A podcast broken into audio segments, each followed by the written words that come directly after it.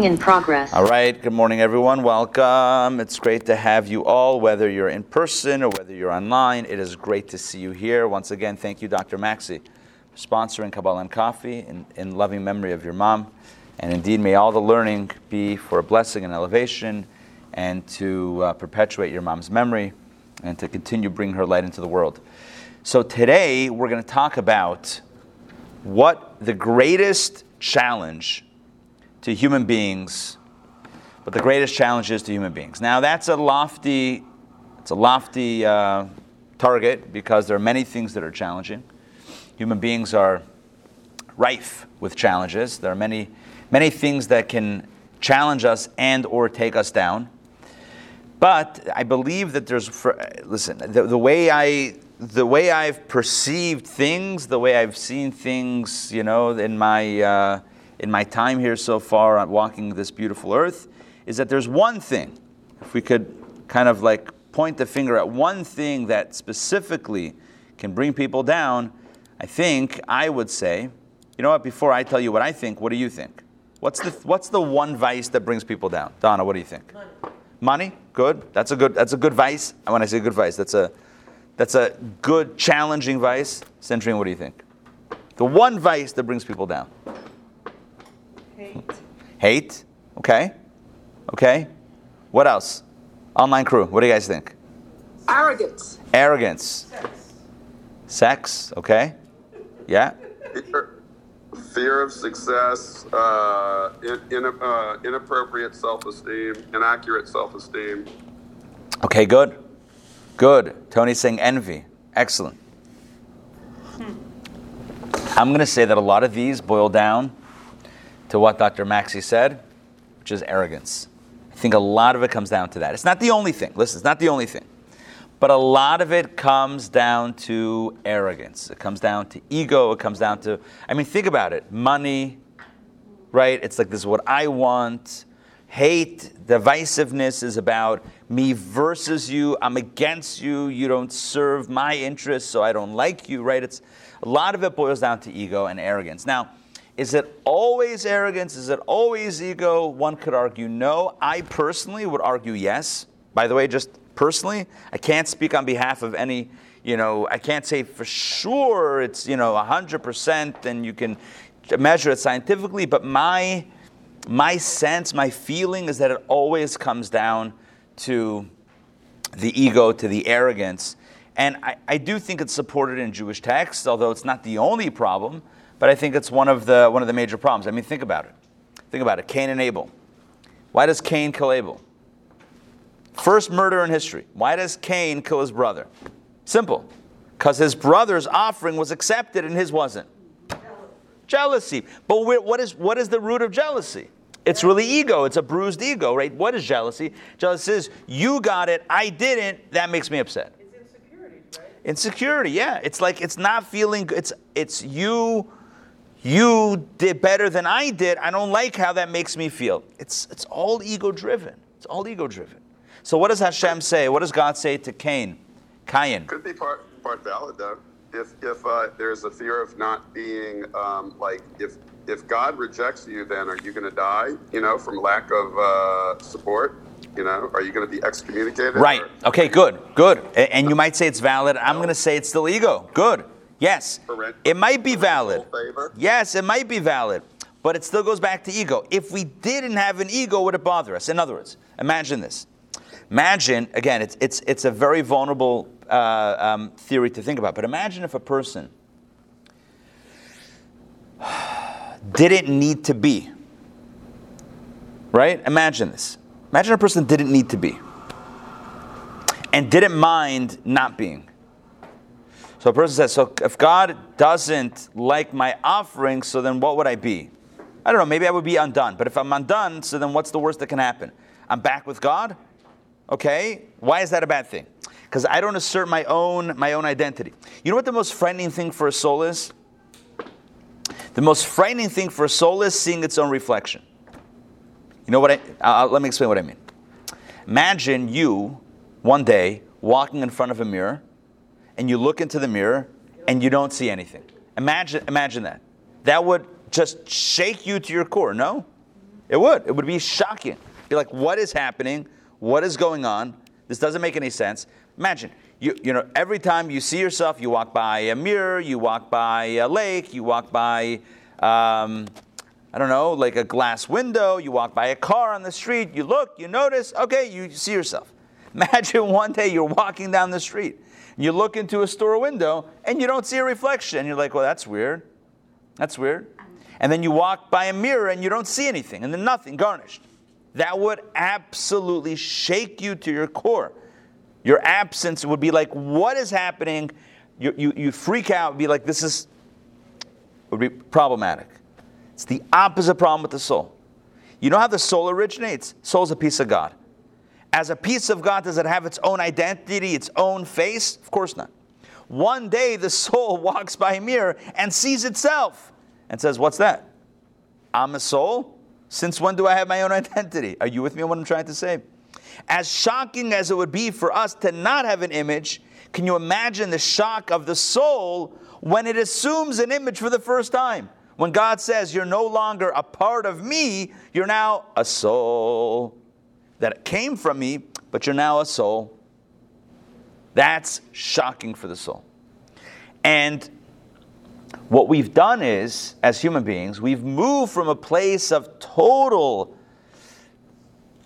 it's not even surrender, total um, being dissolved in the, in the origin and the source, to being separated from the source and assuming our own identity, to being so concerned, the, the evolution of that is to be so concerned about our own identity that we fight to keep our identity distinct and any sense of anyone trying to take away from my identity or to diminish my identity or to you know uh, somehow cut into my identity to, to share my, my space with me i get very territorial get angry we get jealous we get hateful we get rageful all of these negative ugly emotions come out why just to protect our own identity in other words what i'm trying to say is we're all concerned about identity theft but not in the cyber crime uh, uh, meaning. We're all concerned. I say we all, of course, present company excluded. I mean, right? Obviously, that's why we're here. But people are concerned about identity theft, not in the you know stealing the security, social security numbers and credit card numbers and having. Um, did I tell you what happened recently to me? I get an email. I don't check this email account often, which is the problem. It's like a Yahoo account, like an old, like an old, like my original email account from back in the day. Anyway, I get an email one day, a few months ago, from Walmart. Your order has been delivered. I'm like, never happened. never. I don't know what you're talking about. I did not order from Walmart. Apparently, a grill was ordered on my credit card through my Walmart account. I guess maybe I had the credit card loaded up on the account, so someone just, huh? Did you check the So it's delivered to a different address. Yeah. it was not Nussin in, in LA. No, that would have been epic. No, it was not Nussin. It was, it was delivered to like Cleveland, Georgia or something.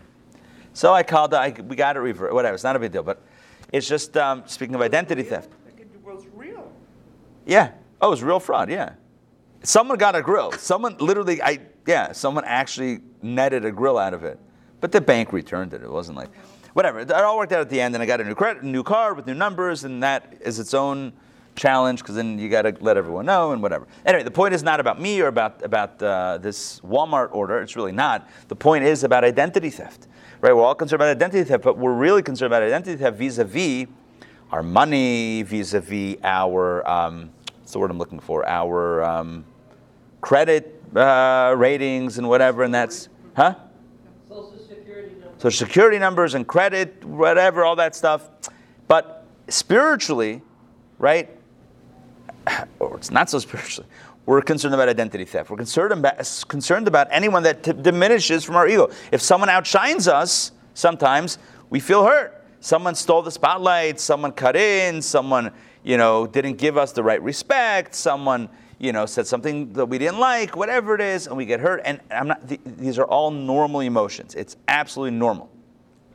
However, Kabbalah and Hasidic philosophy encourages us to take a little bit of a deeper look and to see what are the dangers of arrogance. And the reason why I'm saying all this is because today's chapter is all about the pitfalls of arrogance. It's all about that. And it's very impactful, I think. To me at least, it's a very impactful chapter. It follows, it follows the, the line of, of conversation that we started last week about the difference between the scholar and the pure individual, the scholar being the one that's all full of you know their ideas, and the, the sincere individual that's not about you know all the stuff and all the trappings, but about you know doing something for the right reason.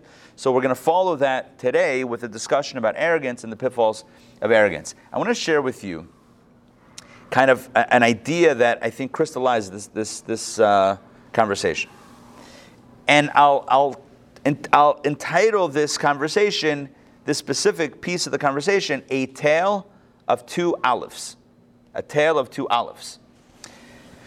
There is an aleph. So, quick background. In the Torah, when, when you're writing a Torah scroll, so a scribe who's writing a Torah scroll has to be, well, it needs tremendous amount of training. It's a lot, Of, it's a very, it's a highly specialized field.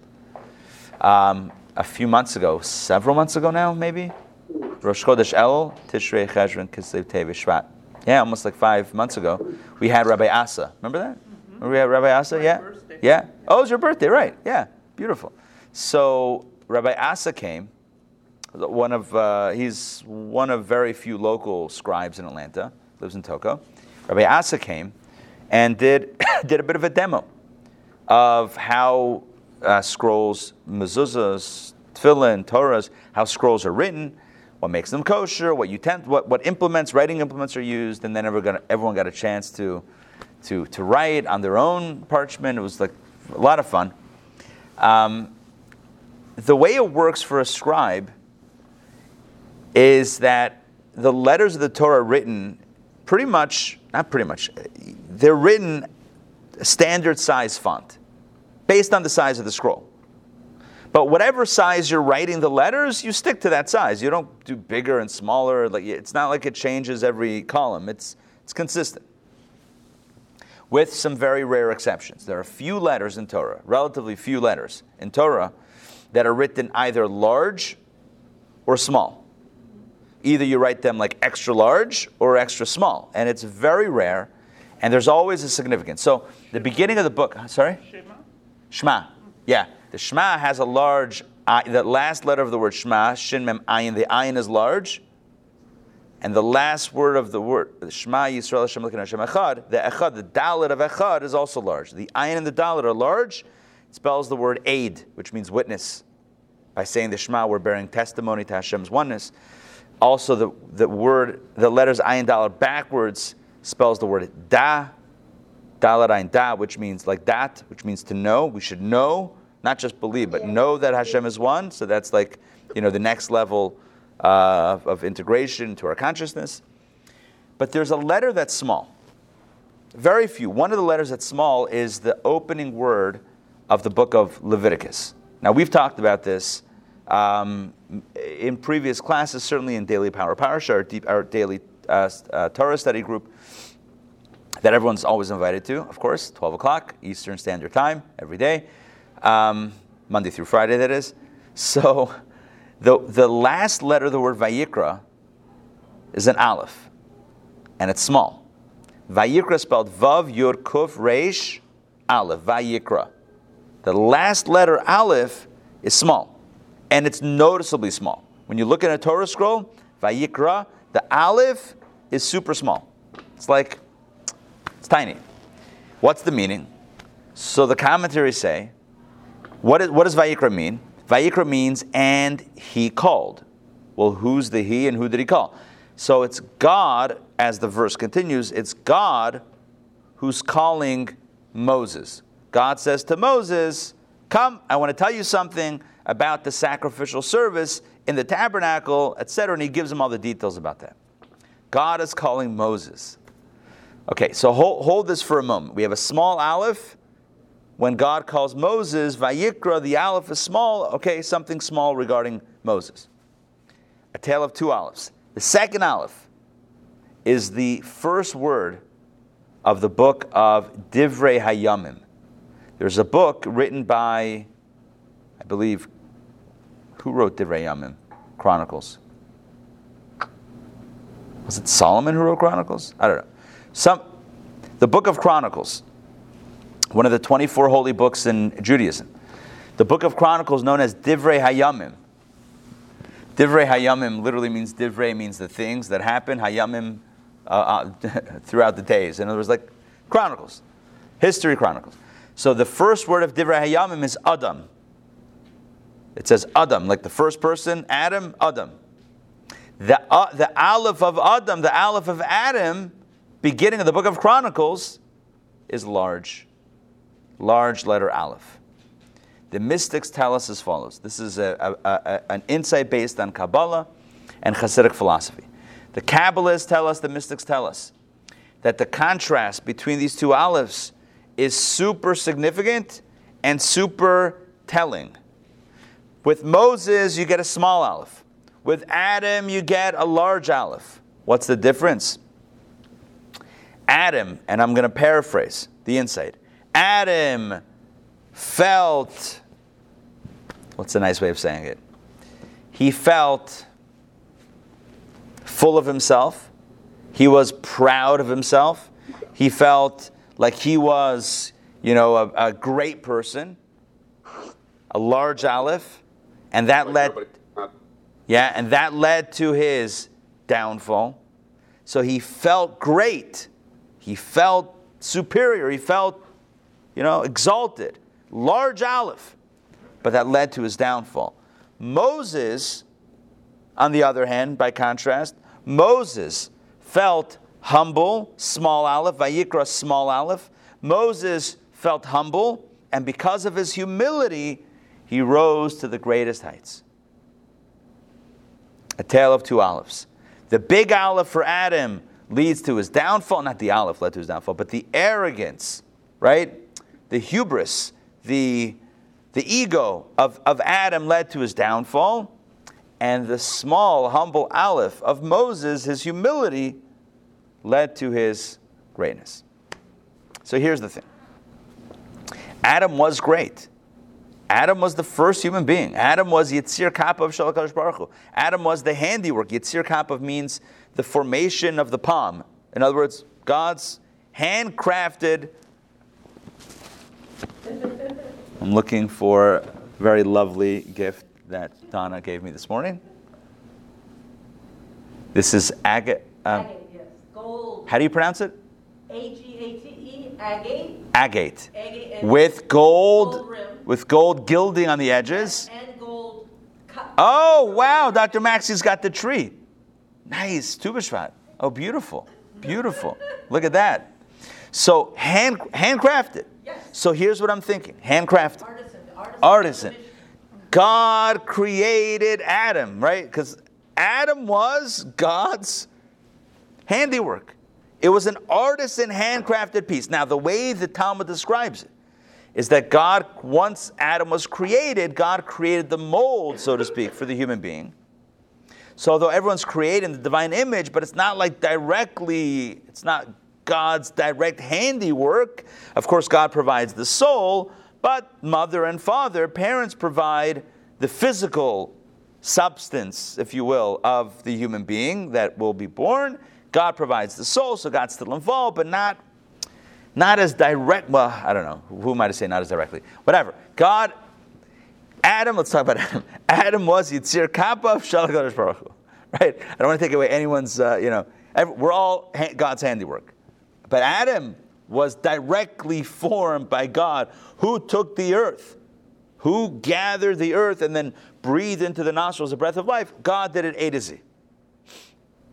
Or as they say in South Africa, A to Z right? And maybe other places as well, right? So God, it's God's hand. So Adam was God's handiwork. So you have a large aleph. Makes sense. Of course, Adam knew who he was. Of course, he felt like, look who I am. I'm God's handiwork. There's no one ever going to be as direct in contact with God as me. Adam knew that. So how could he not feel a little bit of pride, a little bit of arrogance? But that led to his downfall. It might have been true.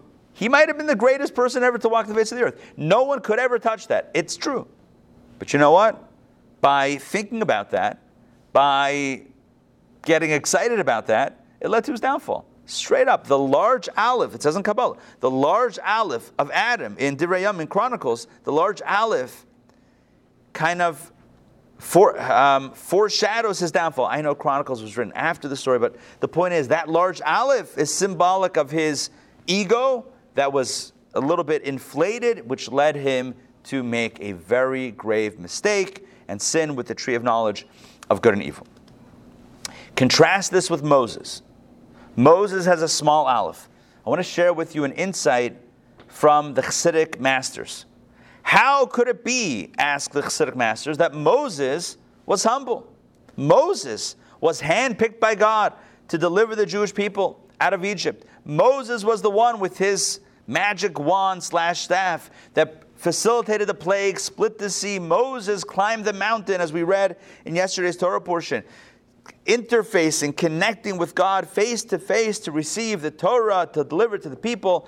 How could Moses have not have been arrogant? How could that have been? How could he have been humble? Listen to this insight. I don't remember which of the Chabad rabbis first said this, but I know for sure the previous rabbi, Rabbi Yosef Yitzchak Schneerson, whose yahrzeit we celebrated just um, a few weeks ago. I know for sure he articulates this very clearly.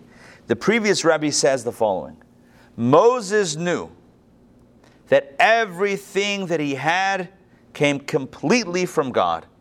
His talents, his ability, his smarts, his opportunity, all the gifts and all the opportunities, everything, everything, the fact that he was breathing, everything came from God. He further believed, and to the point that he knew this to be true. He knew that he knew this. And he he knew, uh, okay, he believed that had God given the same talents, the same abilities, the same opportunity to someone else, he believed they would have done a better job than him. That's humility. Humility, and so let me just explain a, a, a, bit of a nuance here. Humility is not knowing, is not not knowing who you are. Humility is not pretending that you're nothing. Humility is not Moses to say, Ich bin gornisht, I'm nothing, I, don't, I, I never spoke with God. That's lying, that's not humility. Humility is not hiding from the truth or hiding from your calling. Humility is simply this not taking credit for the gifts that God has given you. To believe that, to know that, to know the truth that God has given you the abilities and the opportunity, that God gave you the calling, you didn't give it to yourself. And to further believe that if God had given it to someone else, could be they would do a better job. How does confidence play into that? Good, good, good, good. So Donna's asking a good question. Where does confidence come in? Vis-a-vis if you're saying someone else. Good. I- My understanding is like this the confidence would be that I believe that if God had given it to someone else, they very well might have done a better job. But God did give it to me. God clearly chose me for a reason. I don't know. By the way, Moses was trying to wiggle out of this the whole time. You know this, right? I mean, you know this, right? God, Moses the whole time was like, God, can you please choose someone else? Like, please, like, do me a favor. Find someone else, right? Not me. Someone who doesn't rhyme with uh, noses. You know what I mean? Like, find someone else, please. He, Moshe was not, he was not Moses. He was not like, he was not running for this job. He felt if God would have chosen someone else, they would have done better. But you know what? At some point, he looked at himself in the mirror and said, God chose me. So therefore, I have to do my best. So it doesn't, it's a tricky balance, you're right. It's a tricky balance, but it doesn't automatically preclude confidence. It could, it could. This, done in an unhealthy way, this could lead to self deprecation and to um, lack of self confidence, and there's some other good words that I'm missing. I just can't think of them right now. But it could lead to, you know, it could lead to a downward spiral. But not for Moses. Moses had a good, healthy balance where he he knew that he wasn't a self-made man. He his brains, he didn't give himself the, He the smarts. that he became more powerful with God, right? So that he could. Hashem gave him the gifts. Hashem gave him the opportunity. Hashem gave. Okay, listen. Hashem gave him life. Okay, obviously, every day, every moment, Hashem's giving us life. Without a soul, it's just a body. We know this, right? Without a soul, we are just a body, and a body without a soul is not alive. There's a, there's a name for that, right? It's not, it's not alive, it's not life. It's not life. So every moment, it's because of God. All of the abilities, the talents that we have, the smarts that we have, the, the, the, the ability, what, anything that we have, whatever our qualities are, Hashem has given that to us. Sure, we developed it to some extent or another, or not, but it's all it's it's gifts that Hashem has given us. The opportunities that we've had come from Hashem, all from God. So what what credit are we taking for ourselves? So the fact that we utilize it, it becomes now a responsibility as opposed to a source of arrogance. In other words, this becomes framed for us. If we think along these lines as now, okay, I didn't ask for it, didn't want it necessarily. God has given it to me. Had he given it to someone else, they might have done a better job. But God didn't give it to someone else, or God gave whatever He gave to someone else to someone else. But this is what God gave me. I need to be responsible to utilize the gifts that God gave me. And that's ultimately what Moses comes to the realization of. I have to use my, my gifts, my talents. But it's not stemming from arrogance. Look at me. Look how great I am. Adam's mistake is that he looks at himself and says, Do you know who I am? It's like, you know, these stories, celebrities that get pulled over, right? They're speeding. They tell the cop, You know who I am? It's like, Yeah, you're the guy with the large aleph, right? That's you're the guy with the large aleph. That's that's what the large aleph is. The large aleph is. Do you know who I am? Do, do you know who you're talking to? If we ever catch ourselves saying that, it's a wake up call. Whoa! Do you know who you're talking to? Do you know who I am? who, who are you? What do you mean? Do you know who I am? What do you what do you what do you mean? Do you know who I am? Moses would never say, "Do you know who I am?" When Korach says to Moses, "Yeah, God never put you in position. God never gave you the power. You're a fraud, whatever. What does Moses do? First thing, what, does Mo- what would you think Moses would say? Do you know who I am? That, that's what he should have said. Do you know who I am? I'm Moses. What does he say? Nothing. He falls on, falls on his face. He bows down, prostrates himself, and says, Hashem, please help. It's not, do you know who I am? How dare you? Never, ever. It's not, it's, not in, it's not in the repertoire of Moses to do that. So, what's my point? A tale of two. Rabbi, Rabbi, before, can, Yeah. I just, can I just push back on one thing quickly? Yeah, for sure. So, so, so I understand you say that you know Moses not wanting the job is, is a form of humility, and, and he really didn't say pick somebody else, right? He just said I'm not the right guy. He says I, I don't have the abilities, right? So, so you can see that as humility, but why isn't that arrogance? Maybe he said to God, "I know better than you." You could say that. He said, "said You want me to do this? I'm not the guy. Right. Yeah. You, I hear you. I, it's Not the, I, I can't do this." Well, who's to who are we to say to God, "I can't do this"? So I, Right. that's arrogance to me. right. Good. It's a very good question. I don't have a good answer. By the way, I will say one thing. He did say choose someone else. He said shlach nabi atishlach. He said send the one whom you're going to send, which is not really clear as to who he meant. Some commentators say he meant Aaron. Some say he meant um, uh, Mashiach, the Messiah, the ultimate Redeemer. But so that's one clarification. But Okay, to okay, your, but no, no, no. But it wasn't. It wasn't. Uh, it was just, just, just for the. But your question is a good question. The only thing that I can think of, because it is a good question. The only thing I can think of is that when he's saying, you know, I, I don't. Yes, to tell God that you got it wrong, you got the wrong guy, sounds like arrogance. But to me, it's the reaction of somebody who's not looking for fame. His reaction, the reaction of someone who's not looking for a gig, is like, please choose someone else. I just don't. Hold on one second. Don hasn't it. Yeah. Well, there's also, Moses communicates with God, like at the golden calf or whatever. You know, he said, don't, you know, he stood up for the people. So there is some kind of relationship, some Right. of. Okay, Don is pointing out something interesting that that's not the only time that Moses pushes back against God and says, I disagree with your position. After the sin of the golden calf, right? Moses says famously to God, uh, f- um, forgive the people.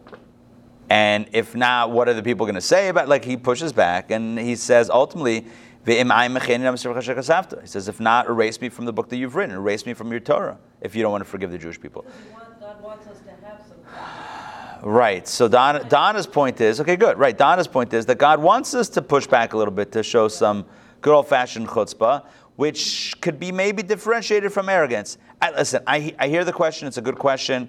To me, it doesn't smack as much of arrogance as it does of, at least in that initial conversation by the golden, by the, not the golden calf, by the burning bush. It, it, it to me, it evokes more of a of a person who really doesn't want to be holding the microphone. He's like, just please don't. It's like, oh, and now we call upon uh, Yankel to speak, and Yankel's like, nope. So maybe you could say that's arrogance. Okay, I, yes, to tell God that. I, I, I hear I, I don't I don't have a really good way of articulating a response and, and I think the question is a good question.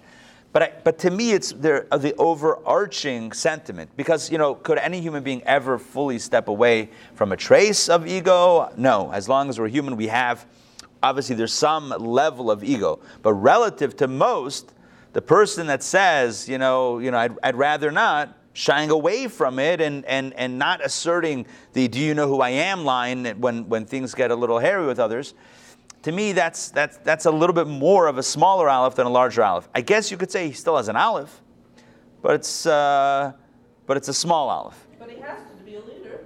You know what it says? It says in the, it says in the Talmud, you need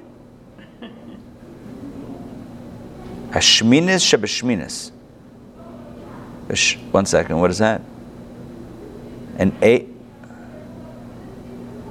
Or is it Shishi Shabashminis? It's, you, I forget the ratio. It says you need, is it an eighth of an eighth, or an 80th of an 80th, or a 60th of a 60th? I'm not sure. I don't remember what the Talmudic, trying to remember the original um, Aramaic in my, in my head, and I can't remember the original line. But it's, when it comes to, not arrogance, but when it comes to self, ego, you do need a trace obviously for self confidence, to assert and to stand up and all that stuff. Um, but he was punished, right, by God when he disobeyed God with the rock. Yeah, so he hit the rock, right. So, and there was a punishment. But of course, the Hasidic understanding is that he hit it to spare the Jewish people and not, whatever. There's, it's, there's a, there's a lot of different ways to interpret the story. So I think that's, that's going to take us, you know, th- there's a lot of different avenues behind that. But generally speaking, what I think is important here is that you have the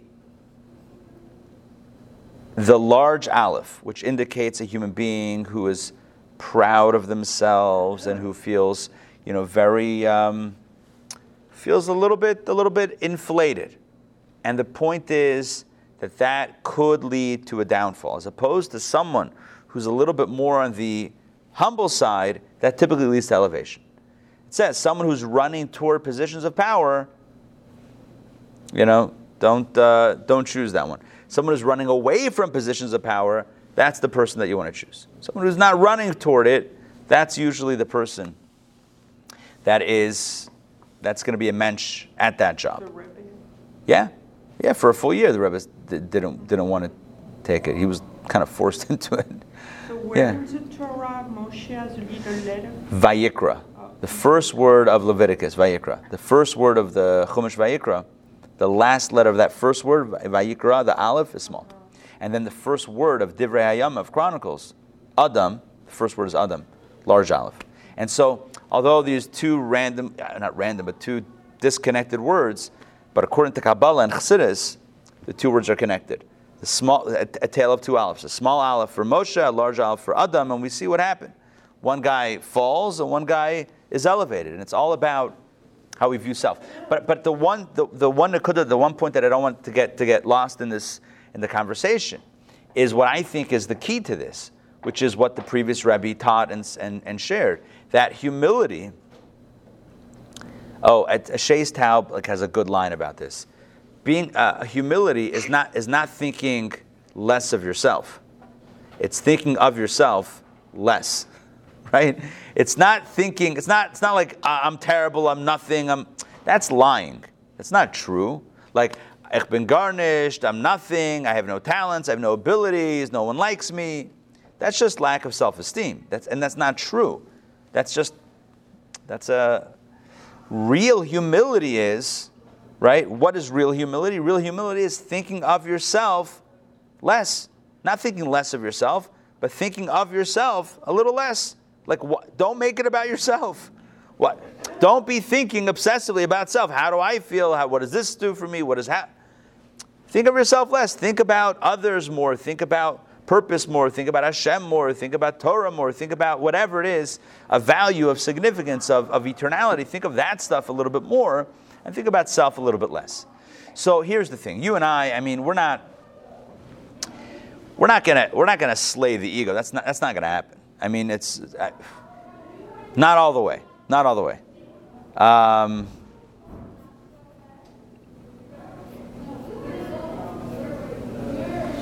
thank you, Linda.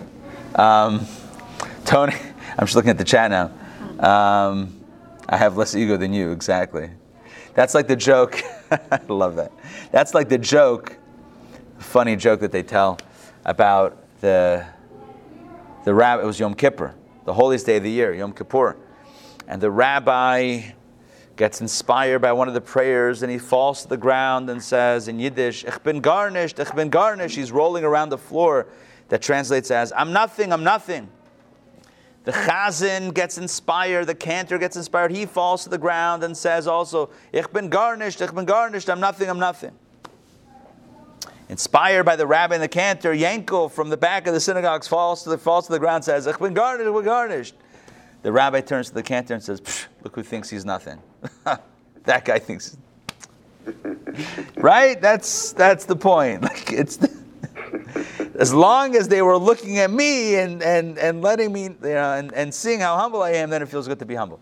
But that's not what humble is, because you're still th- we're still thinking about ourselves in that moment. If we're trying to get attention, it's still, you know, it's still about it's still about us. Look, we're not going to be perfect with this, but it's important to know kind of where where things stand and what's a healthier approach versus a, a less healthy approach. So let's kind of like reset here a little bit, and then we're, we're going to jump inside. I, I posit, this is my, my take based on experience, based on learning. By the way, I, I don't know. Maybe it's just my, maybe it's just a slant of mine. Whenever I hear, you know, whenever news breaks, you, you, you run into a story about some sort of scandal, some sort of whatever, there's usually, like, whatever is the specific avenue of the scandal, there's usually some measure of, of arrogance behind it. And not some measure, I mean, it's usually, I, I don't think I'm saying anything like that outlandish here. I think it's, it's driven by pride. Isn't that one of the seven deadly sins, pride? Yes, I, I'm pretty sure it is. Pretty sure it is.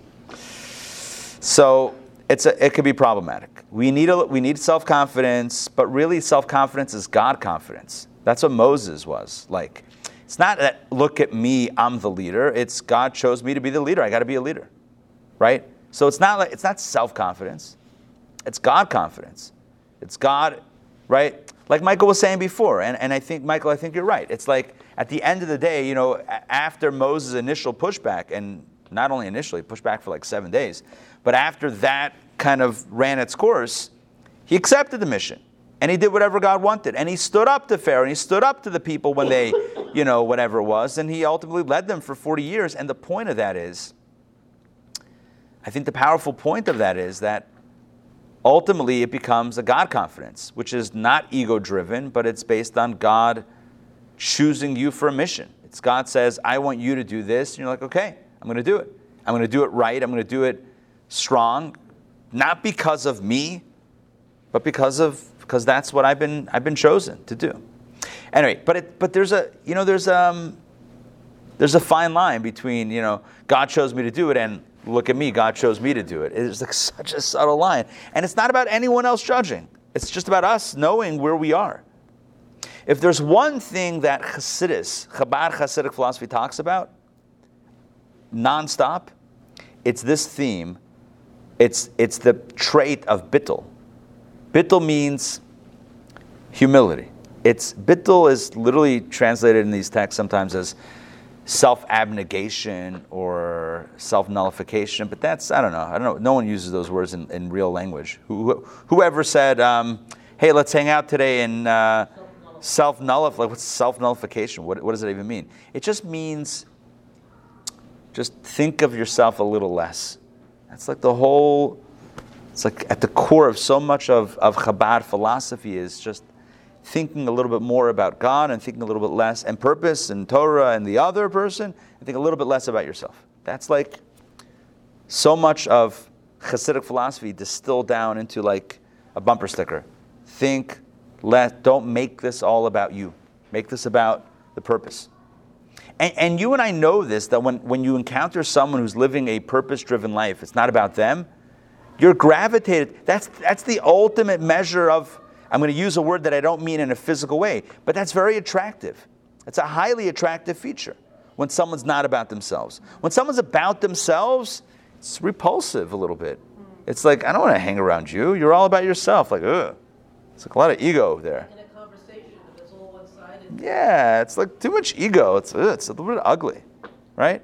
Whereas someone who's just humble and present, and they're just, you know, they're just open and, and listening and humble, and it's not about them, and they're they're connected with something greater, and they speak of purpose and mission. People were drawn to that. People were drawn. You know, the Rebbe started off with a million of people in, in 770 thou, tens of thousands, hundreds of thousands, millions of people inspired by the Rebbe over the last whatever number of years. And like the Rebbe never talked about himself. Never talked about himself. It was always, always about a mission, a purpose, Hashem, Torah, the other, always about the other person. And that's the ultimate attractive, that's, that's the ultimate attraction. I don't know if I'm saying the word right. It's, that's highly attractive. Someone who's not about themselves, but about something greater than self, you're drawn to that. People were drawn to Moses. It's, anyway, all right. I think someone, uh, I'm many times, told him, You're amazing, and he said, What does it help? You know? There's a, fa- there's a great video. Exactly. Sandrine reminds me of a great video. Yes, there was. There's even the backstory. There's like a detailed story. I think it was Gordon Zacks, who's the head of like Federation, or UJ, United Jewish Federation, like the head of federations, like either worldwide or, or North America, whatever, like a big, big macher. So he was speaking to the. He had a he had a meeting with the Rebbe years prior, and they had a conversation. And the Rebbe encouraged him to do something personally, and whatever he did to whatever extent. So he comes back to the Rebbe years later, like you know by dollars on Sunday dollars, and he's getting you know he has a quick schmooze, and he says to the Rebbe, you know he like says to the Rebbe what he's doing lately in his work for the Jewish communities. The Rebbe says. Um, you know, I remember last time I mentioned to you such and such about doing such and such. And he stops and says, Rebbe, you're amazing. The fact that you remember that conversation, you're amazing. So the Rebbe says, what does it benefit anybody that I'm amazing? Like, what, what benefit does it have that I'm, am- I'm amazing? Thank you, but like, who does that help? The Rebbe never made it about himself. That's such a funny video. Look, I, you know, maybe we can Google after the class, Rebbe, you're amazing video. I'm sure it'll come up. I'm I, like guaranteed if you Google that right now, it'll come up. First, first, first search result. I'm sure. The Rebbe, you know, became established as a Rebbe. And in Farbrengens, like with other, with rabbis, would rabbis, you know, just debating the Torah, the interpretations, did rabbis give other pushback and other interpretations? of the Rebbe? Not not live. Donna's asking when the Rebbe spoke. Did anyone say got a question? Because I don't. No, no, no, no. That's not how. That's not how Farbrengens rolled. No, the Rebbe's the Rebbe's Farbrengens went one di- one direction, one direction. After the Farbrengens, people had an opportunity to write in. Many times, people wrote in questions, and the Rebbe would always clarify. If it was a good question, the Rebbe would always like follow up, either in writing or at the next Farbrengen, the Rebbe would clarify. Yeah, um, I mean, there, there are no. Listen, I know I'm a car carrying Chabadnik, so obviously I'm biased. There are no holes in the Rebbe's Torah. It's like zero, nothing. No, it can't. I mean, it's it's uh, very hard to describe without me getting extremely excited in this process. Like someone who has such clarity of thought in Torah is unprecedented. You have somebody who looks at a Rashi, a two-line Rashi, asks no less than 12 questions, absolutely eviscerates the previous understanding of Rashi, puts it back together again with such clarity that you realize you had no clue, well, not what Rashi said, but not even what the Torah said, when it's a simple verse that you read since you were five years old. Clarity of perspective is just like absolutely dumbfounding. It's like it's jaw-droppingly clear. The Rebbe's take another thing about the Rebbe that made the Rebbe. I'm going to use the word attractive, even though that's like the last word that anyone would ever use. Like it's not, it's not, it's not even a respectful word necessarily. But I don't mean it in a physical. I mean it in like in a, in a, in a just captivating way. Is is this point not only the humility but the absolute clarity, which I think comes from the humility, because when we're stuck in ourselves, things get complicated. It's like, oh, I think, I think this, I think that. We get in the way of truth because truth and ego are not necessarily compatible. When someone's not about self, it's so much easier to have this clarity. And the clarity itself is so. It's not dynamic. Dynamic's not the right word. It's so engaging. It's like, wow, that's a breath of fresh air. Someone's actually just saying the truth. It's amazing. Anyway, all right, so what's the point? The point is that ego is dangerous to. Um, that which is an understatement. Ego is dangerous, humility is a critical piece. Ego, we've said many times, is, um, can also be read as three words, as an acronym edging God out. When we forget about God, that's when we're typically thinking about ourselves. And what we're about to encounter in chapter 5 of Discourse 15 is one of the most powerful illustrations or declarations of the dangers of spiritual achievement. I'll say that again. This chapter is going to detail, detail the dangers of spiritual achievement in stoking the ego and thus pulling us away from the, the direction that we're headed to in the first place. In other words, spirituality is all about getting, I mean, a major part of it is getting closer to God.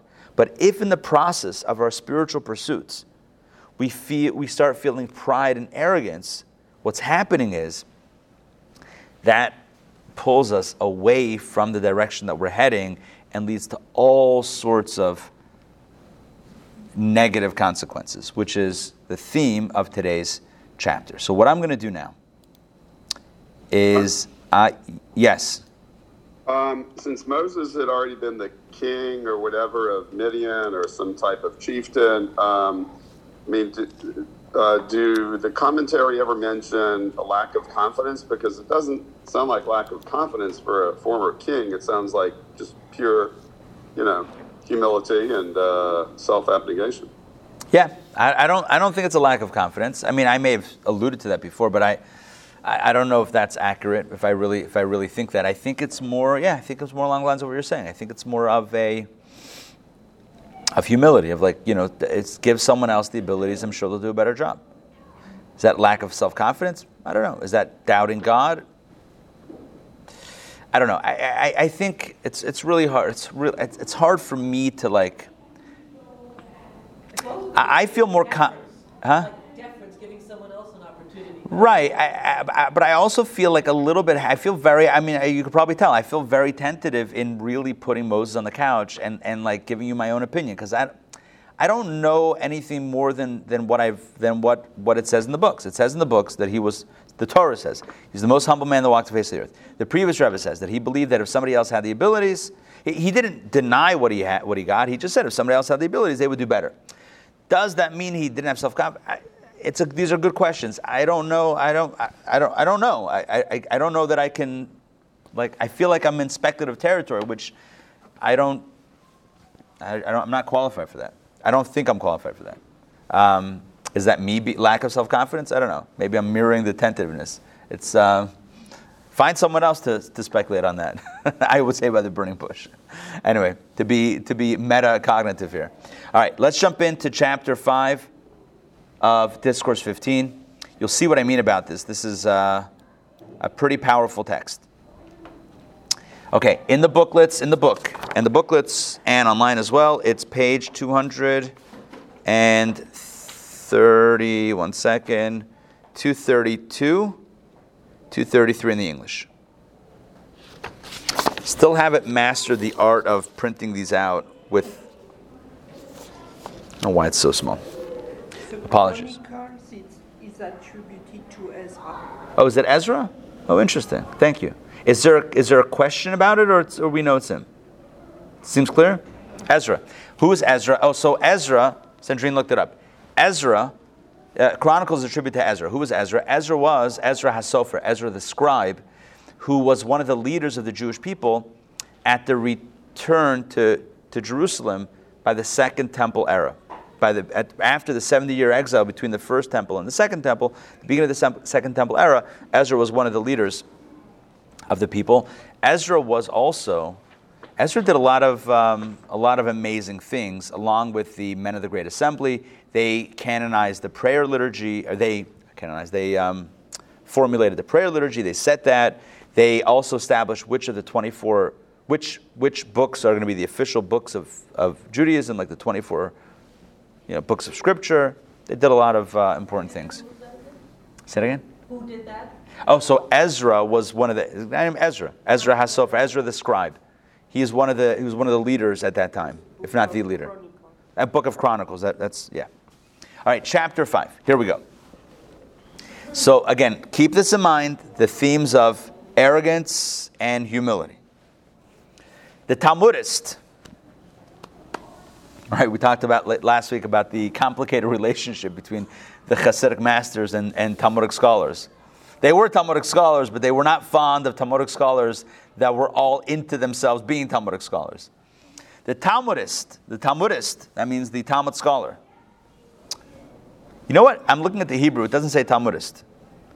Haben Torah. Ben Torah means like uh, the Torah scholar. The Torah scholar.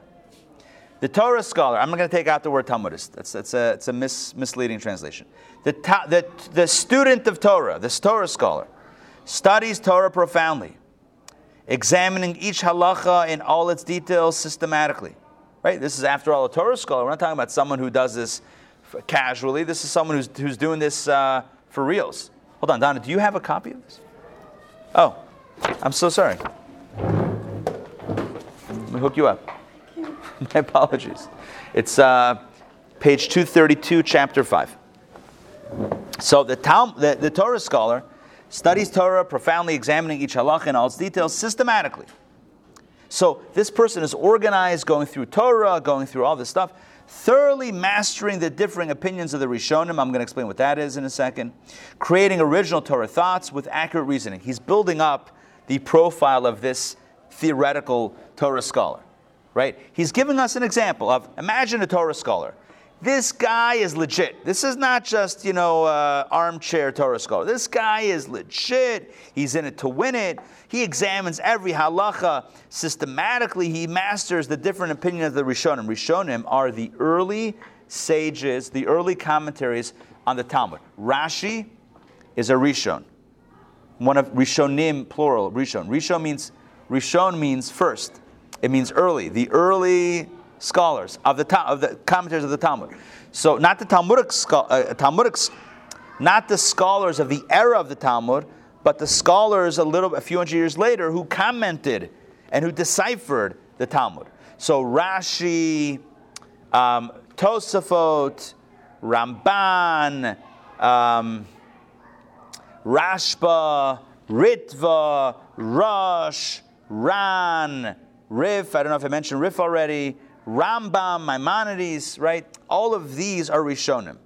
These are like the earliest major commentaries and clarifiers of the Talmud. If you want to study Talmud, you cannot study Talmud without Rishonim. Because what are you studying? It doesn't make any sense. The Rishonim frame the Talmud and make it, make it uh, intelligible. Okay, so he masters all the different opinions of the Rishonim because, oh, spoiler alert, the Rishonim don't agree with each other about how to learn a piece of Talmud. There's not only does the Talmud have debate, but what the debate is about is debated. Are you with me? How how nuanced Talmud is? Ever studied? We got to do a thorough Talmud course. once and for all, a thorough Talmud course. I'll take you into this. We'll get into a piece of Talmud. I'll show you 12 ways to understand the same dispute. That's how, that's how you sharpen the mind.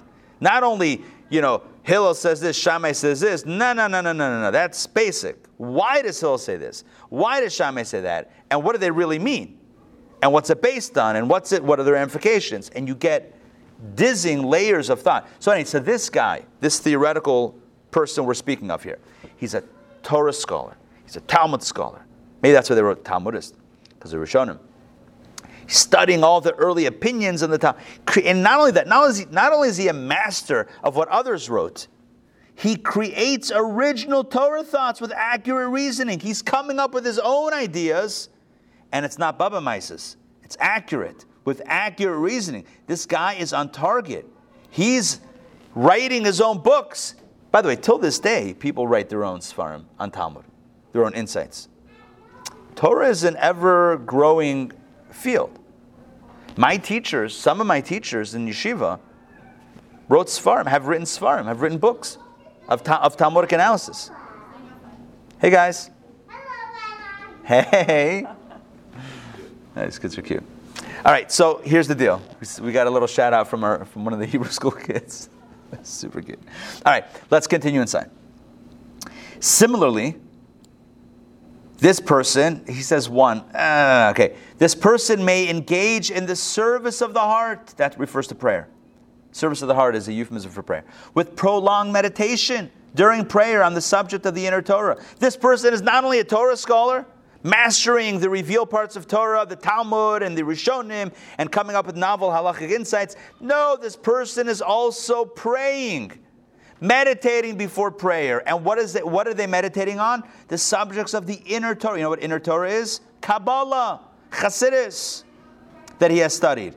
This person is is so locked in, studying and praying. This person is like the greatest.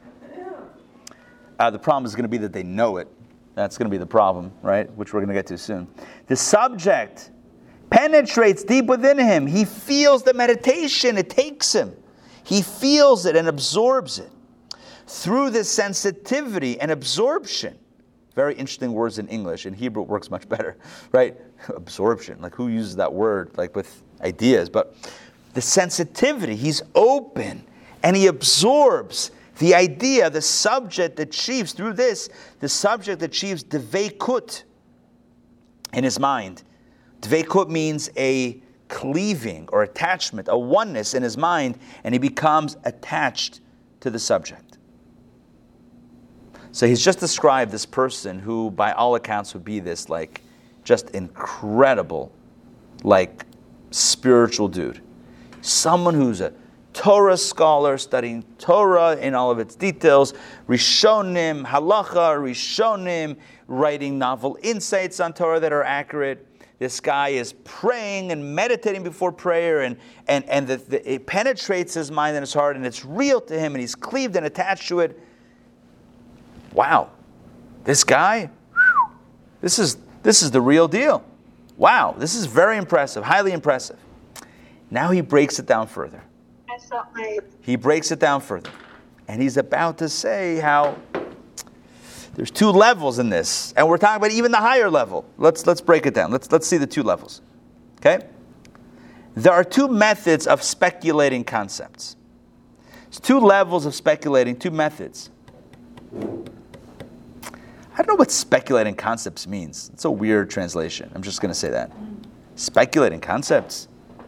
It says in the Hebrew simply, There are two ways in which you can meditate on things. Speculate in concepts. Speculate sounds like you're speculating. No? It seems a little too s- speculative. I don't know. There are two ways that you can think about something. Let me just make it simple. Two ways to think. One, okay, here, here's, here's option one. So one may study some specific subject, whether in the revealed Torah or the inner Torah. That means whether it's Talmud or Kabbalah, immersing himself in the study. So intellectual immersion, where when you're immersed in that study, it's the same thing. It's identical with dveikut. That's the word we used before. Dveikut means attachment. So you're immersed and you're attached with the idea, whether it's a piece of Gemara, a piece of Talmud, or whether it's uh, a Maimer, a discourse, what we're studying, whether it's uh, Chassidus, Kabbalah, your, your mind is davuk. Davuk means attached, like glued. You're, you're, you're, you're, you're, you're connected with it. For while immersed, and there's while you're thinking about the, while he's thinking about this thing, he's united and attached to the concept he is examining. But in this level one, this is only true for the time he is engaged in this profound study. The reason there's two levels of dvekut. One, the first level of dvekut is that you're davuk, you're connected, but only while you're learning the subject matter. But when he has learned it well and understood it properly and has turned to some other subject, then the depths he had reached earlier are forgotten. Okay, that's level one, dvekut. Level one dvekut is only during the time of analysis are you locked in, but when you've turned to another subject, now let's say you're studying Kabbalah, and while you're studying, you are so, hey, good to see you. Um, up, say it again? Okay. Yeah, it's upstairs in the show. Yeah, good to see you. So yeah, so um, so level one is where let's say you're studying Kabbalah, you're studying Chassidus. So while you're studying it, you're davuk, you have dvekus, intellectual dvekus, which means that your mind is attached, it's cleaved, it's glued, it's stuck, it's in a good way to the subject matter. But when you turn your attention later on to something else, you don't you no longer experience that dvekut, you no longer experience that connection. Level two, next paragraph. But when his speculation is in a manner that the depth of the concept is firmly absorbed within him, that using that word absorbed again, right? Absorbed. Then the dveikut is like that of first insight, which means it's constantly brilliant. This is a second modality of dveikut, which means it's so the dveikut is so deep that even when you turn when you turn your attention to some other topic, you still feel that connection inside. Attaining this is an arduous effort of the service of the heart of prayer in prolonged contemplation during prayer. That's what can be achieved with meditation in, in the context of prayer is that even what you studied before should shine as brightly as it did initially even later. I, that sentence I totally botched in English, but even at a later point in time, the, the idea should be shining as brightly as it did when you first connected with it. It's hard. You know, we study something, we become attached to it, it, it wow, it resonates. But how long does that resonance last? That's what he's talking about. The resonance lasts as long as it lasts, but then it peters out typically. The idea of meditation is, which we're going to talk about as part of this new med. Oh, segue new meditation course started this week, six week meditation course. You want to be there? Unbelievable. We're going to talk about dveikut actually. Kavana, dveikut, hitbonenut, hitbodedut. We're going to break all these things down in this in this class in this six week series on, on meditation, starting Tuesday night at eight on Zoom, Thursday at noon in person. So the the the meditation of prayer can accomplish that something that was true, something that was real, when you studied it, should once again become real. Should once again shine as though it did when you originally saw. Because again, typically we get excited about something, we become inspired, but it, it peters out. It like tapers off. But through prayer, through meditation, the light shines, can shine as brightly as it did initially. Okay, so what he's saying is, let's not let's not lose the train of focus here. What he's describing is this, what we would call like, I don't know, Superman. Here you have somebody who's a Torah scholar, and they're studying everything authentically, and they're in it, and they're connected with it, and you know, and, and they're coming up with new ideas, and it's and it's legit, and it's amazing. And the let's say the same person is praying and meditating, and he's studying Kabbalah and, and deeper insights of Torah, and it's shining by him and all that stuff. This guy, you would say, this theoretical guy, is killing it in a good way, is uh, firing on all cylinders. However, here's where the other shoe drops. Now, when this scholar, this same dude we're speaking, theoretical person we're, we're speaking of, is self satisfied in his choice of serving God through diligent Torah study, engaging in worship. In other words,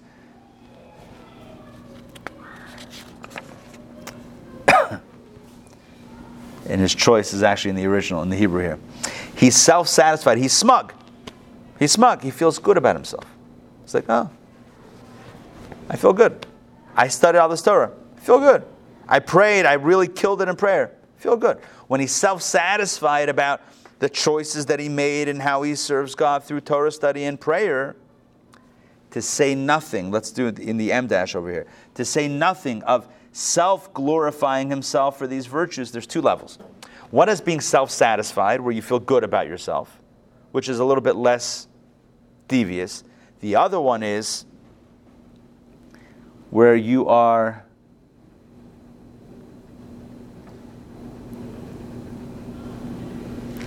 it's kisha misyaher. Kisha when misyaher. Kisha misyaher. Here it says translated as self-glorifying. What's self-glorifying? I don't know what that means in I don't know what that phrase means in English. Kisha misyaher means when you actually become prideful. So level one of the arrogance spectrum is where you feel good about what you've done it's not necessarily arrogant, you just feel good. You feel happy. You feel, you feel enjoyment from what you did. But level two is now you feel pride.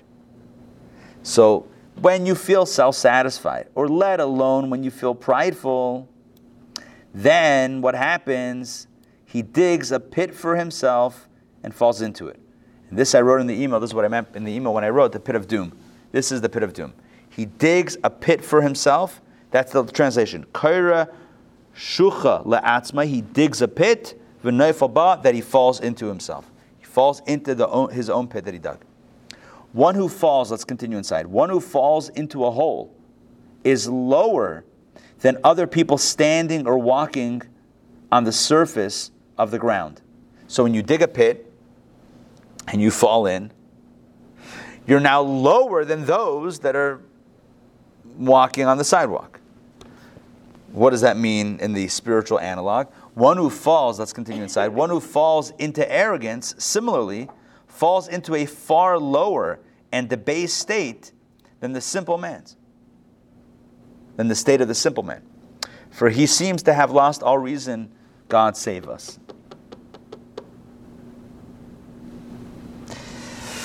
I'm not sure about that translation of lost all reason. I have my own speculation that that might not be correct, but it do- doesn't matter. I'm going to leave it for right now. It's going to get too complicated to explain what I think it means, but let's just let's, let's leave it as is. Someone who falls into arrogance, whether prideful, not even, but even not even pride, just even feeling smug, whether it's smug or worse, pride, it's digging a pit and falling into it. Why? Why?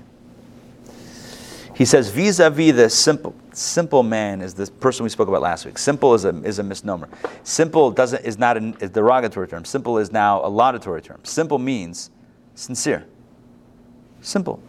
Sincere. Straightforward. Not complicated. Not arrogant. Certainly not arrogant. Authentic. Authentic. Oh, thank you. a word that actually works. Authentic.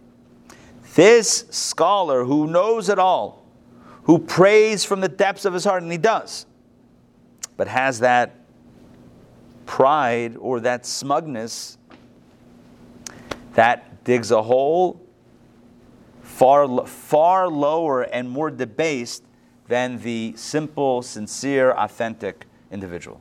Let's continue inside. Not only he uh, listen, there's no, I could never articulate this there's, there's nothing more that needs to be articulated than over the next several paragraphs, what he says here. Not only is his Torah as not, look at this, look at these lines. Not only is his Torah as not, you know what that means? Worthless. Not only is his Torah worthless, his contemplative and prolonged prayer cannot be compared to that of the ordinary man who prays and recites psalms in a manner of acceptance of, of, of accepting the yoke. Not only is his prayer nothing, worthless. Sorry, not only is his Torah study worthless, his prayer also is, is, is, is meaningless relative to the person who, who prays from a sincere and non arrogant place. And may not even understand the Hebrew.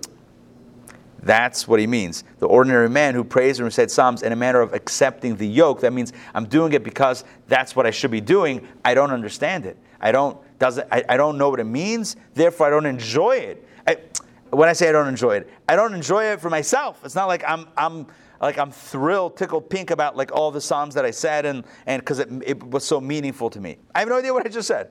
I'm doing it because I'm doing it.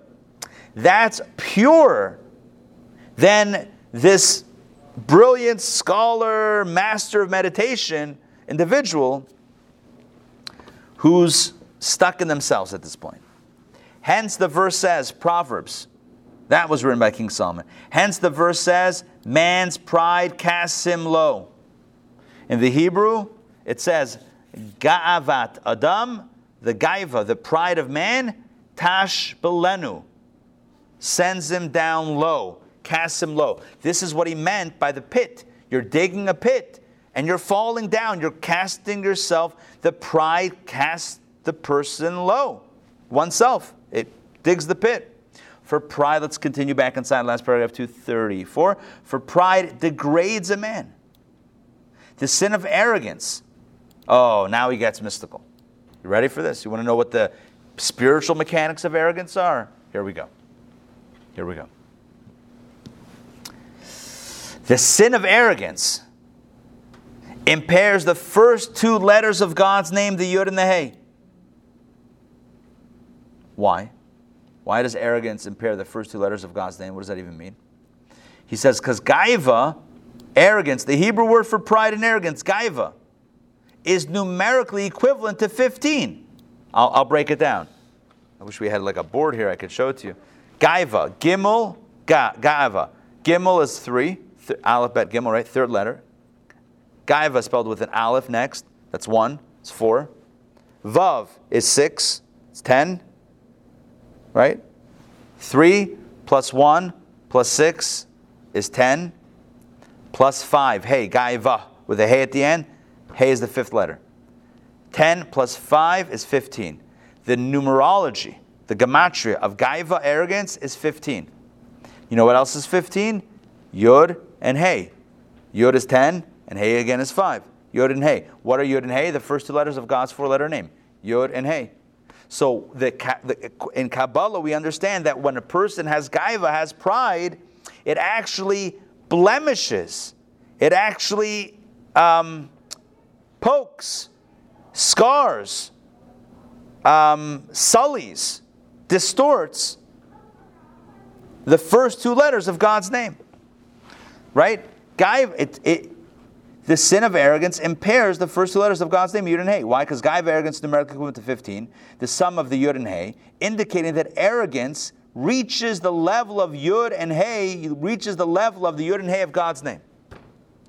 This can give us an idea of his fall, which is not at all in measure with his service. In other words, his fall is so much lower than his spiritual climb. Whatever he accomplished spiritually with all his stuff pales in comparison to how low he goes with the arrogance that, that layers on top of that service. Why? Why? Because his service of God, his service was through the faculties of his own chachman, being of his soul. That also parallel the two letters, the yud and the hey. Right? So a person serves God with Torah study using his chachman, his bina, which is the yud and hey of his own soul. But here, the letters are those of man's soul. In other words, the letters that a person serve God with, the, the letters, the, the faculties that a person used to serve God are his own yud and hey. Arrogance, however, impairs the two letters in God's name, which cannot be at all compared to man's intellect. In other words, when we study Torah, we're utilizing our yud and, we're maximizing our yud and hey, chacham bina, of our soul. But when we have arrogance, we're impeding, we're, we're, we're blemishing God's yud and hey. God's yud and hey are certainly much greater than our yud and hey.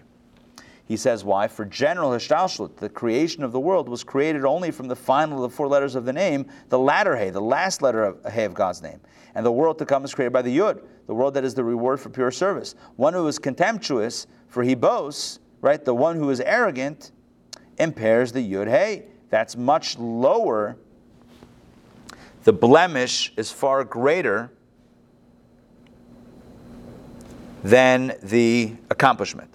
The accomplishment was maximizing my own Yud Hey, my own Chachman Bina, studying Torah, etc. That was what I accomplished. What did I what did I harm with my arrogance? God's Yud Hey, which are greater than my Yud Hey. All right, whatever. Without getting into the mechanics, I mean, whether it makes sense or not, fine. The point is that the arrogance messes things up far, far worse than whatever was accomplished through the, the, the, the, the effort. Even if, now he goes, now he backtrack, backtracks a bit, not really, but he goes, even if he has not fallen to the low state of actually boasting, in other words, even if it's not actual pride, arrogance, ego, whatever, but he's still in that first level where he regards himself with satisfaction, he's a little bit smug. So it's not full blown arrogance and pride, but it's still being satisfied, smug. He is still far worse and lower than the simple man we have discussed. Yeah?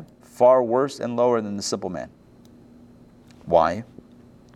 So, apart from the substance of what the simple man actually does, praying and reciting Psalms, he performs to the maximum of his, of his capabilities. In other words, the simple person, the simple, the simple dude, whatever they know, they're doing. Right?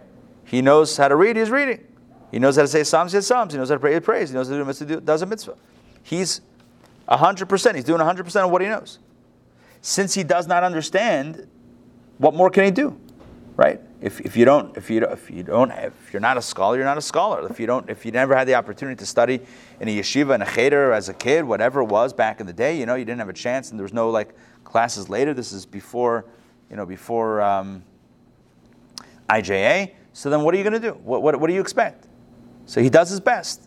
In addition, his very avoda is by accepting the yoke, as we said before, a most sublime level of service. Whatever he does is purely because God wants him to do it, not because of his own ego, because he doesn't feel satisfied by what he does.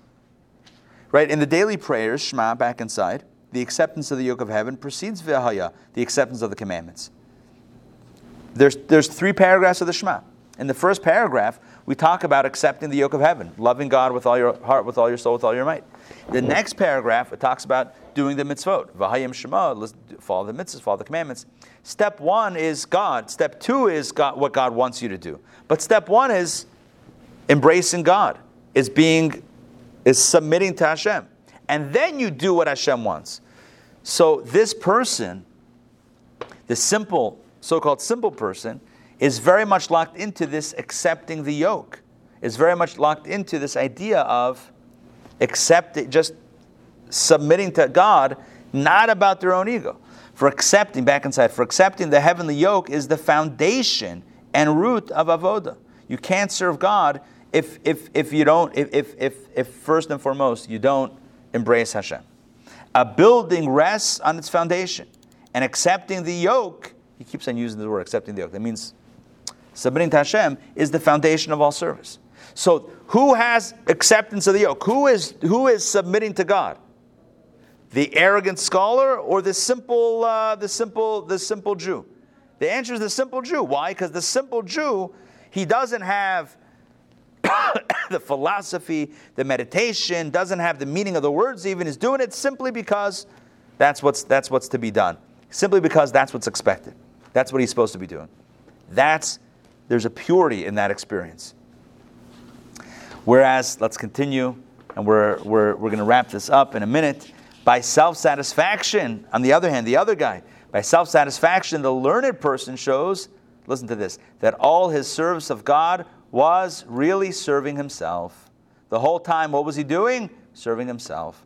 It is precisely like all pleasures and desires that one pursues on his own behalf, like appetites for food, drink, and sleep. In other words, what's different between somebody who runs uh, uh, uh, toward food or one who runs to prayer. If it's all about how it makes me feel, it's the same experience. Does that make sense? This, the person who's running to study Torah because it makes them feel good. Okay, so then it's a taiva. Then it's a then it's a then it's a then it's a, a personal pleasure. Okay, fine, but it's it's still about yourself. It's not about God. Don't don't mix God into this.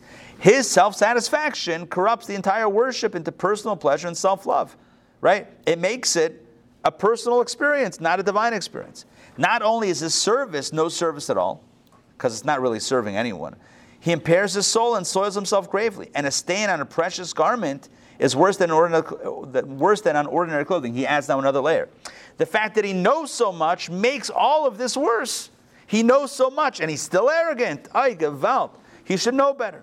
And so it is understood that what would not be considered a sin or transgression for an ordinary person is criminal for a scholar who studies and worships with devekut, with that type of cleaving. Our sages declare that God is exacting to a hair's breadth with those who surround him. Based on the verse, the surroundings are furiously turbulent. Those that are closer, so to speak, there's more, of a, there's more of a magnifying glass because you're held to a higher standard. You know more, you're expected to, to, to, to be on a, on, a, on a higher level. The fact that you, the fact of the arrogance, that's a greater problem because you should know better. This is logically understood. A common person can do all sorts of improper things simply because he doesn't know or understand. But the scholar knows well enough to be aware. Anyone can understand that the punishment for the knowledgeable is far more than for the ignorant. If somebody knows better, of course it's worse. Somebody didn't know better. In addition, there are many acts when performed by a simple man. There are many acts that, when performed by a simple man, do not profane God's name, but when performed by a scholar, become grave offenses. He's just he's just at he's piling on out to the scholar.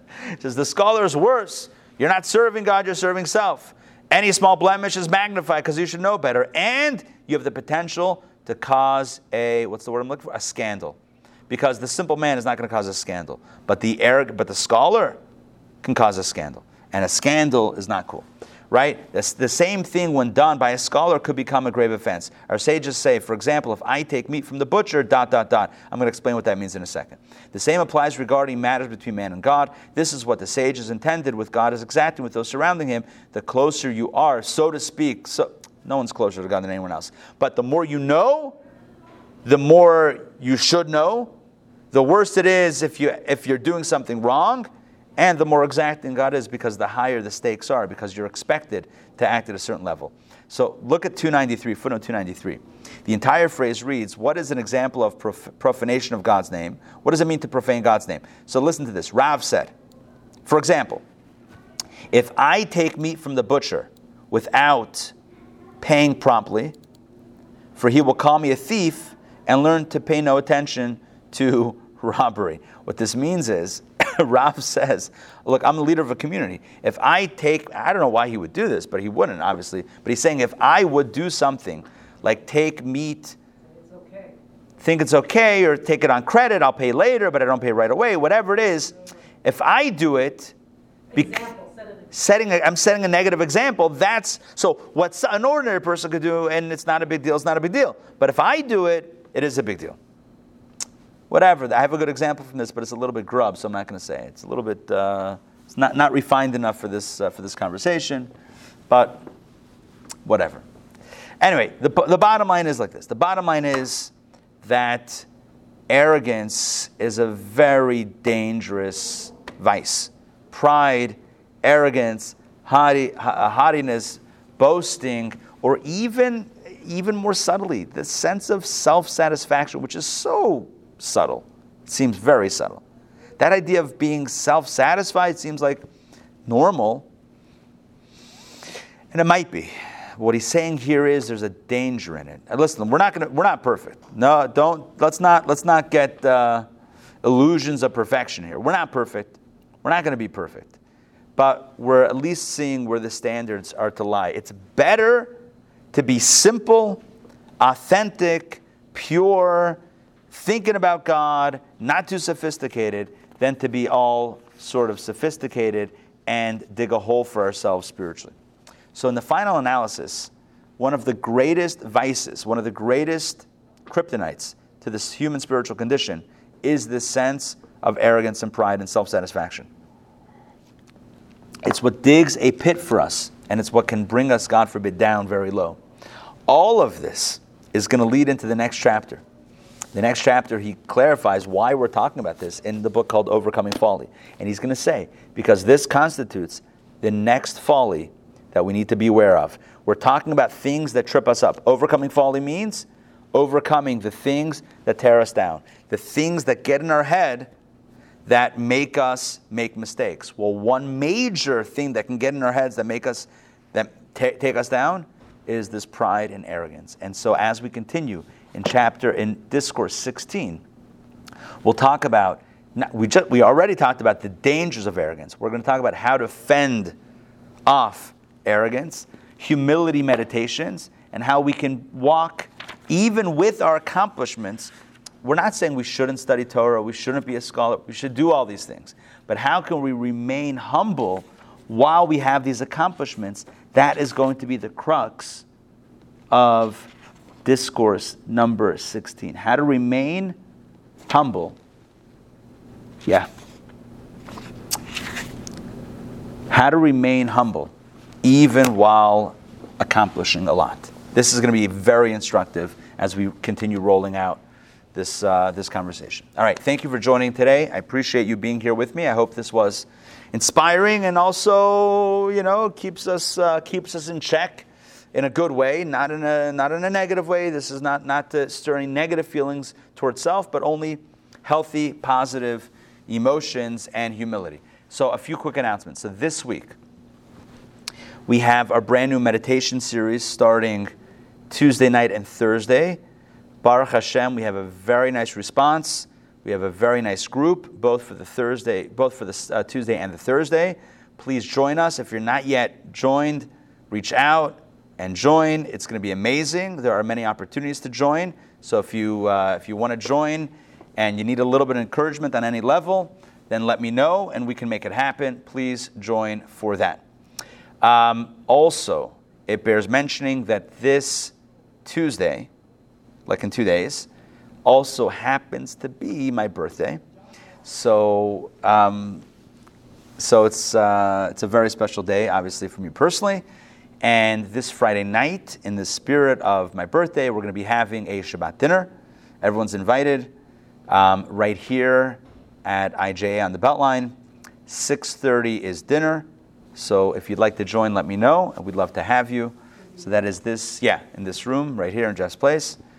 Um, at 6:30, a four-course lavish dinner, and uh, would love to have you. Next announcement is next. So that's this week.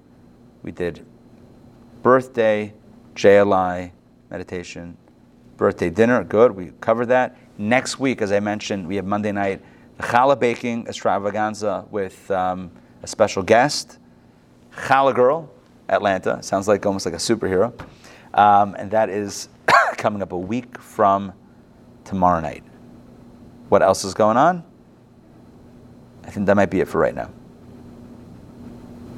No, there's much more stuff. We also have a new event that we're doing on Zoom with a, uh, an incredible tour guide in Israel who's going to be taking us on a virtual tour to the hidden secret sites of Israel. Places that even if you were there, you couldn't visit. Taking us behind the scenes into some hidden spots in Israel. Um, the event is called, I think, Hidden Secrets of Israel. Join us. The event is free and open to everybody. It's a Zoom event Thursday, February 17th, I believe. Thursday, February 17th. And also for those of you that, uh, that might not have been aware of this, we have postponed the concert event that was supposed to take place a week or so ago, maybe two weeks ago. We postponed it to February 20th, which happens to be my English birthday. Not that it's about me, I'm just saying these days are happen to mention JLI starting on Tuesday and, and this thing happening on the 20th. But either way, that, this is a, a, wonderful evening of music and storytelling and dinner, food. So join us February 20th at 6 p.m. Sunday, February 20th. New date, new bit of a new experience. That the way we're conceiving it. Join us for an evening of Hasidic song and inspiration. Okay, I think that's it for right now. That's all that comes to mind. Um, okay. Wishing everybody Shavua Tov. And uh, may your favorite team win. Tony, are you a, uh, San Francisco 49ers? Sorry yours didn't make it out. Oh, no. I- Ben, he's so old. I appreciate. Yes, thank you. That's that. Those are my feelings. We were speaking about it in show yesterday a little bit. Like, like on the one hand, like you know, oh shame, but like on the other hand, like I mean, kind of knew that was gonna happen. Like I didn't have any. I don't think anybody had any fantasies of that actually going any differently than it went. It would have been nice, but like, it kind of got lucky to get there in the first place. But yeah, I think the way we landed the conversation yesterday, it was a few of us speaking, was like, it's probably in case there were any thoughts of, oh, maybe one more round. That was a good way of being. No, no, no, we're good. We're good. We're, we'll we'll end it now. It's It was a good run while it lasted. That's it. Anyway, Rabbi, do you have any texts of overcoming folly, and then the also the uh, the parsha text, weekly parsha text? overcoming folly. You mean like the book? Yes. You can. The book is available. If you want to, I would highly recommend. If you want the book, get the book. Yeah.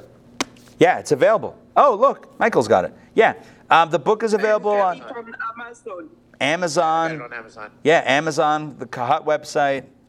Yeah, it's available. It wasn't when we started this. It wasn't available when we started this. I think this is number forty-seven, so it's been over a year now. When we started it, the book was out of print, but yeah, I got my connection, so I uh, we got we got it back in print. So it's back in print, so it's definitely available. And the parsha, the the text for the parsha, um, you mean the chumash that we use here in shul? Uh, I don't know. Is there the the, the Wednesday parsha class? Wednesdays. There's- Oh, the Wednesday night. Oh, sorry, sorry. Yeah, the Wednesday night Torah studies. That is also available on Amazon. Yeah. Um, if you, best thing would be to send me an email and I'll send you the link. Yeah. Okay. Yeah, I'll send you. The, and if anybody wants it, send me an email. I'll send you the link directly. You can just get it on Amazon Prime delivery. You get it in a few days. Boom. All right. We'll see everybody. Have a wonderful week. Shavua tov. Lots of blessings. Lots of love. See everybody. Take care. Thanks. Used to waving. Not not a bad thing. Not a.